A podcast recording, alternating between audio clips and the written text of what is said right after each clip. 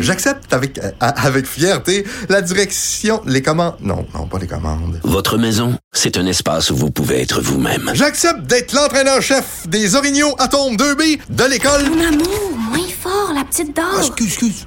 Tu parles à qui? Elle mérite d'être bien protégée. Et vous méritez d'être bien accompagné. Trouvez la protection la mieux adaptée à votre maison avec Desjardins Assurance et obtenez une soumission en quelques clics sur desjardins.com.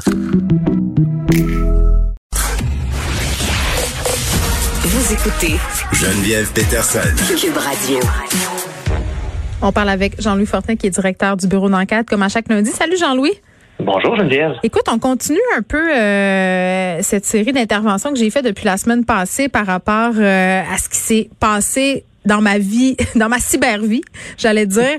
Euh, puis on parle de ça pour élargir évidemment euh, le sujet sur le cyberharcèlement, les cybermenaces, la cyberviolence, appelez ça euh, comme vous voulez. Je disais la semaine dernière à quel point c'était compliqué de porter plainte à la police, non pas d'y aller, bien que ça peut l'être, mais tout le processus et puis vraiment je veux le redire là, à chaque fois que j'ai parlé à des policiers, j'ai parlé quand même à pas mal de policiers depuis la semaine passée là à ce sujet-là, à mon sujet, au sujet euh, de menaces euh, de façon plus globale. J'ai vraiment senti que les policiers voulaient aider. Vraiment, ils voulaient être là, ils voulaient m'aider, euh, étaient d'accord avec moi que ça avait pas de maudit bon sens, qu'il fallait que ça arrête. Mais en même temps, j'ai senti à la fois ça mais euh, aussi le fait qu'il n'avait peut-être pas tous les outils en main euh, pour mener à bien, évidemment, euh, plusieurs plaintes en matière de cyberharcèlement et aussi pour faire appliquer des lois qui sont en tout cas, à première vue, qui ont l'air désuètes. Pourquoi c'est compliqué, Jean-Louis Fortin? Toi, tu connais bien ce type de dossier-là. Vous en avez eu au Journal des Histoires. Là.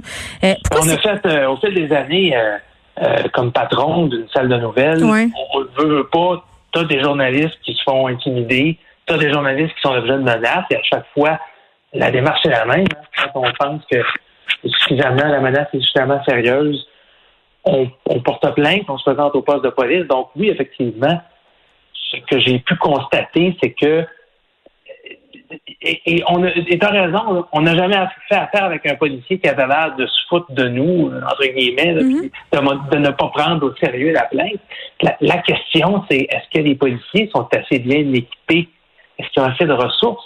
Est-ce qu'il y a assez de, de, de paires de bras pour prendre euh, tous les tous les cas qui leur sont soumis?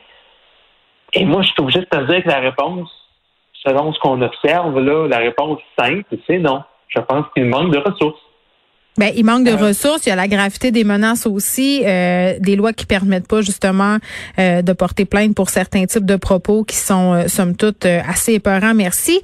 Et les techniques d'enquête aussi qui ont l'air assez complexes parfois. Là, une policière me dit écoutez, vous savez, madame, même si puis l'on spécule, là, vous recevez une menace de mort, si on réussit pas au sens de la loi à placer la personne derrière son clavier, c'est-à-dire à avoir la preuve que c'est Kevin dans son sous-sol qui vous écrit ça, ben on sera pas très avancé en cours. Je, je dirais, je, je dire que ce que, ce que j'observe, c'est que l'arme la plus souvent utilisée par les policiers présentement pour dissuader le genre de comportement dont tu été victime, puis euh, euh, de façon plus générale, le harcèlement, mm. c'est euh, la, la, menace.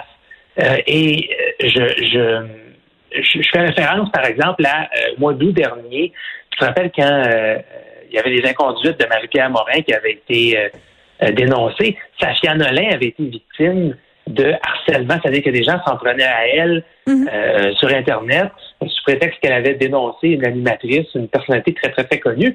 Et on avait parlé euh, à André Durocher, euh, porte-parole du service de police de la Ville de Montréal, en demandant un peu qu'est-ce que la police pouvait faire pour contrer le, les, dizaines, les centaines d'individus qui s'en prenaient de façon assez violente, la station Puis lui avait, avait dit, ben, faut que ces jeunes-là ils pensent à deux fois parce que si jamais te fais arrêter, éventuellement, dans une couple d'années, peut-être que là, tu es jeune puis tu penses pas aux conséquences, mais tu te fais arrêter, tu es reconnu coupable d'assaillement criminel, tu vas un casier judiciaire, dans une couple d'années, ça va être plus difficile de te trouver une job.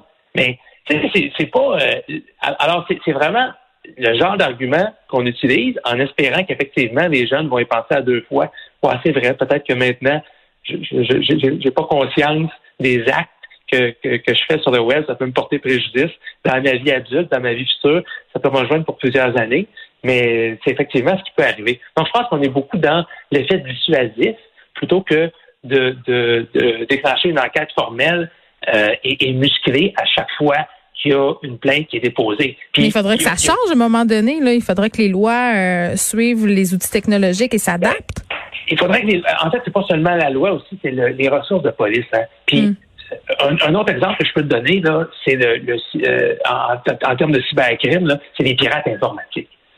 Le, euh, on a publié en décembre passé au bureau d'enquête un dossier sur toutes les, les, tu sais, les fameux rançons logiciels, là. Ouais. les pirates là, qui, bon, qui rentrent dans le système informatique d'une entreprise, verrouillent le contenu, volent les infos personnelles. Puis on- au Canada, c'est la GRC qui s'occupe de ça. Bon, c'est un peu le même principe. Alors, on leur a demandé, avez-vous ce qu'il faut pour enquêter? Ouais, ben là, euh, on avait une escouade qui était en place. Euh, ça va coûter 23 millions par année. On va être équipé, mais vous savez quoi, ça sera pas avant 2023. Puis encore là, on peut pas vraiment vous dire ça va ressembler à quoi. Tu sais, ça fait que je sens vraiment présentement avec la, en matière de cybercrime, que ce soit des pirates informatiques, que ce soit du harcèlement criminel, des menaces d'intimidation, ça tarde à se mettre en place. Hmm. Puis, puis on, en, on, en, on en voit des effets. L'histoire que tu racontes, elle est très, très concrète, mais c'est pas la seule. Il y en a des dizaines et des centaines. Non, mais évidemment, là, c'est pour ça, euh, moi, je, je voulais qu'on approfondisse tout ça parce que euh, les policiers me le disaient, là, surtout depuis la pandémie, euh, des cas de cyberharcèlement, surtout euh, dans les cas de violence conjugale, ça a explosé. Euh, les gens, vraiment, tout le monde est chez eux, tout le monde est sur le crainte, tout le monde écrit n'importe quoi. Donc, c'est pas un problème qui s'en va en s'amenuisant, on le sait.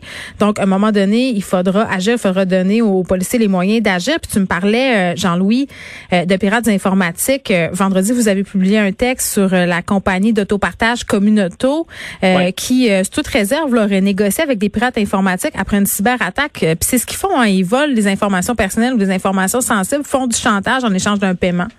Oui, ça ne tarit pas ce, ce fléau-là, puis on en parlerait probablement beaucoup plus si ce n'était de cette, de cette pandémie mondiale. Mais Ouais. Là, c'est c'est Communauto, là. C'est pas, euh, c'est pas le, le- le- C'est pas l'FBI, là. C'est pas euh, des, on s'entend-tu? Ben, non, mais en même temps, c'est pas anodin. Communauto, c'est 100 000 membres, dont 60 000 au Québec. Ouais. Puis t'as tous les 60 000 permis de conduire, t'as toutes les informations. 60 000 personnes qui ont l'adresse, je sais pas s'il y a le numéro de permis de conduire, là, mais tu sais, au moins l'adresse, le numéro de téléphone, euh, assez d'informations quand même pour faire un vol d'identité en bonne et due forme. Et euh, donc, tout porte à croire que Communauto a effectivement payé une rançon. Évidemment, ils ne diront pas dans ces termes-là.